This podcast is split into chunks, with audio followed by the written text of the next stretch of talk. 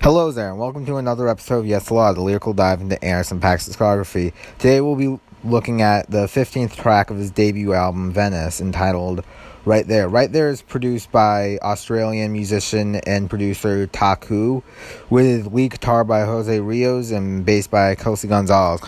Kelsey Gonzalez and Jose Rios do do uh, their guitars on a bunch of other different songs on Venice, so it's no surprise that they're on this track. Uh, and most of the stuff is produced by Callum Connor, so Taku is definitely a nice change for pace, even if Low Def is pretty good producing. And there's also backing vocals by Ryan Austin. And when I checked his Genius page, the only song he had up there was Summer Days and Nights. Uh, so yeah, if you haven't heard about him, uh, then that shouldn't really be much surprise. But this album also came out when nobody had heard of Anderson or Sir, and this is before his link up in Sweetie P, where uh, which, which is the one that Dre heard that got him big. But yeah, enough talking about the stuff that went into the song. Let's actually go line by line into the song. So we start off with a first verse, and the verse begins with I'm so tired of good health. I'm so tired of the roof of my bed. I'm so tired of cooked food and good moods, and coupe, good coupe with AC to cruise. So tired of myself, the world, my wealth. Too big is my heart, too small are my cares. So Anderson is saying that he feels bored with his high level of life and he also isn't really feeling satisfied in comparison with being with the girl in the song. And I actually did see a uh, Genius notification on the Genius.com page by Party Indoors Triangle on that uh, did uh, that I think is worth mentioning. Sometimes having all the things you want in life is still not enough to satisfy you and make you happy.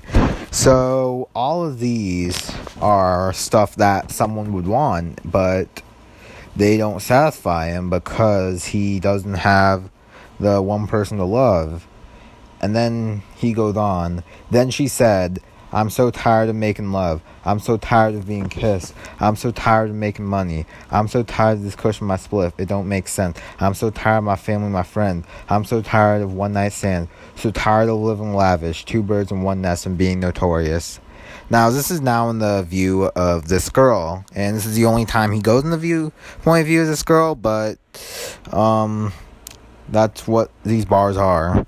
And she's saying that she feels bored with her active sex life at the moment. And she's tired of making love to, being kissed by, and making money from these different men, which could imply a former prostitute lifestyle.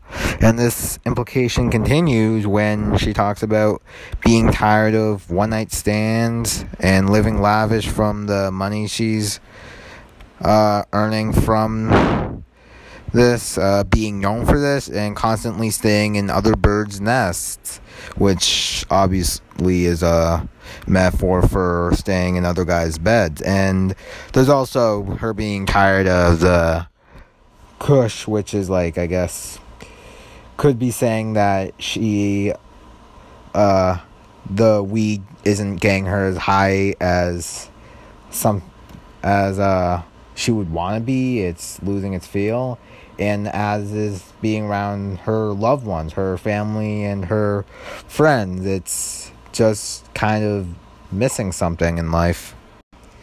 So then we move on to the hook, which begins with Even when you're gone, I can still feel you. So Anderson misses her presence when she's not around, and she notices that life feels different when she's not there.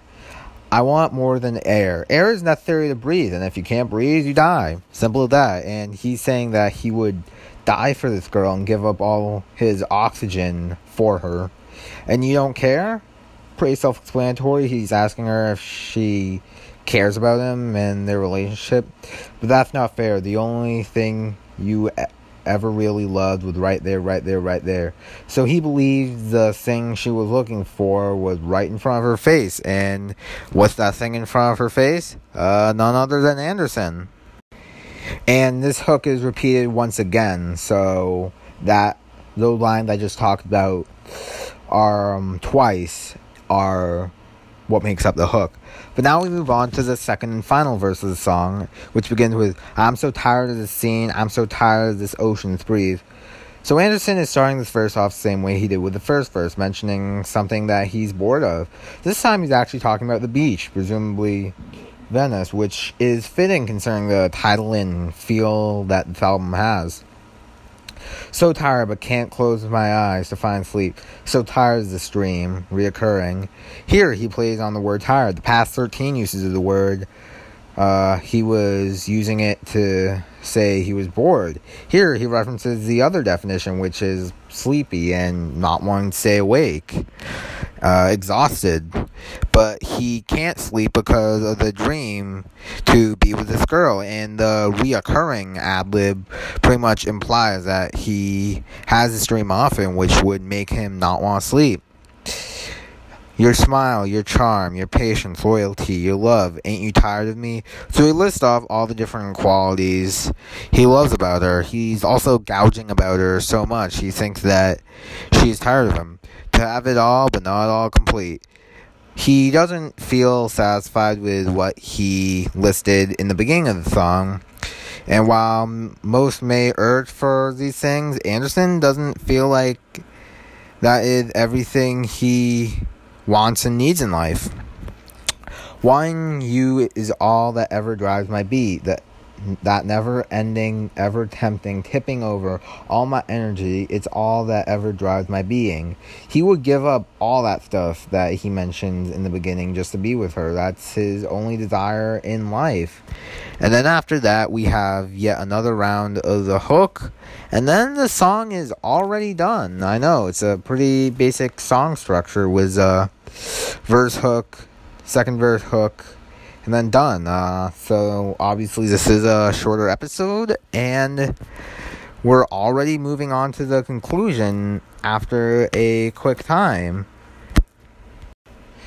So basically, what the song deals with is Anderson and a girl feeling pretty bored with what they have in life, even if they are pretty good. I mean, Anderson has all the high lavish stuff, and this girl, um, is living an active sex life. I mean, personally, for me, that's not really what defines uh, greatness for me. But like, if she likes it, then she likes it. I mean, she definitely likes the money, but she's now getting bored of the money, and yeah.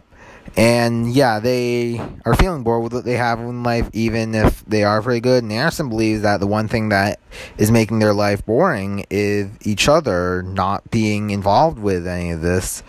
And he's telling this girl that what she needs is right in front of her. And what's right in front of her? Anderson, don't forget the dot Paak. And yeah, that basically sums up the whole song. I was able to um, get the thing quick. And I swear it's not because I'm lazy. I had like three and a half pages. It went on to the fourth page, but I'm gonna just say three and a half pages of notes. In the first verse, I only had to make two annotations because there was one section that basically explained what Anderson point of view, and another section uh, talking about the girls. And yeah, throughout the rest of the song, I talked about uh, I did more annotations with uh, like shorter sections, but it still managed to be a short episode, basically mainly because of its uh, small so- song structure. But nevertheless, I did enjoy doing this episode. I, I enjoy doing all my episodes, and the next episode that I'm going to be recording is the season finale. Um, well, not the season finale, but the last uh, episodes of the season off the ground.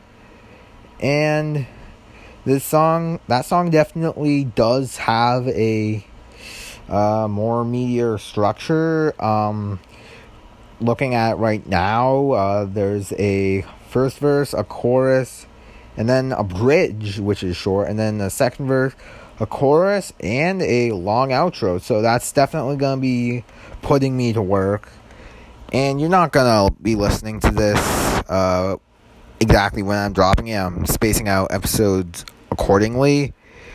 But yeah, that's pretty bittersweet because I feels like yesterday I started. I was typing up my stuff about waves and milking milk and honey, and look here where we are now. But thank you guys for supporting me. It means a lot to me. Uh, and yeah, basically the usual spiel I give at the end of every episode. Uh, be sure to rate five stars and recommend it to other people. And yeah, I will catch you guys on the flip. Take care, guys.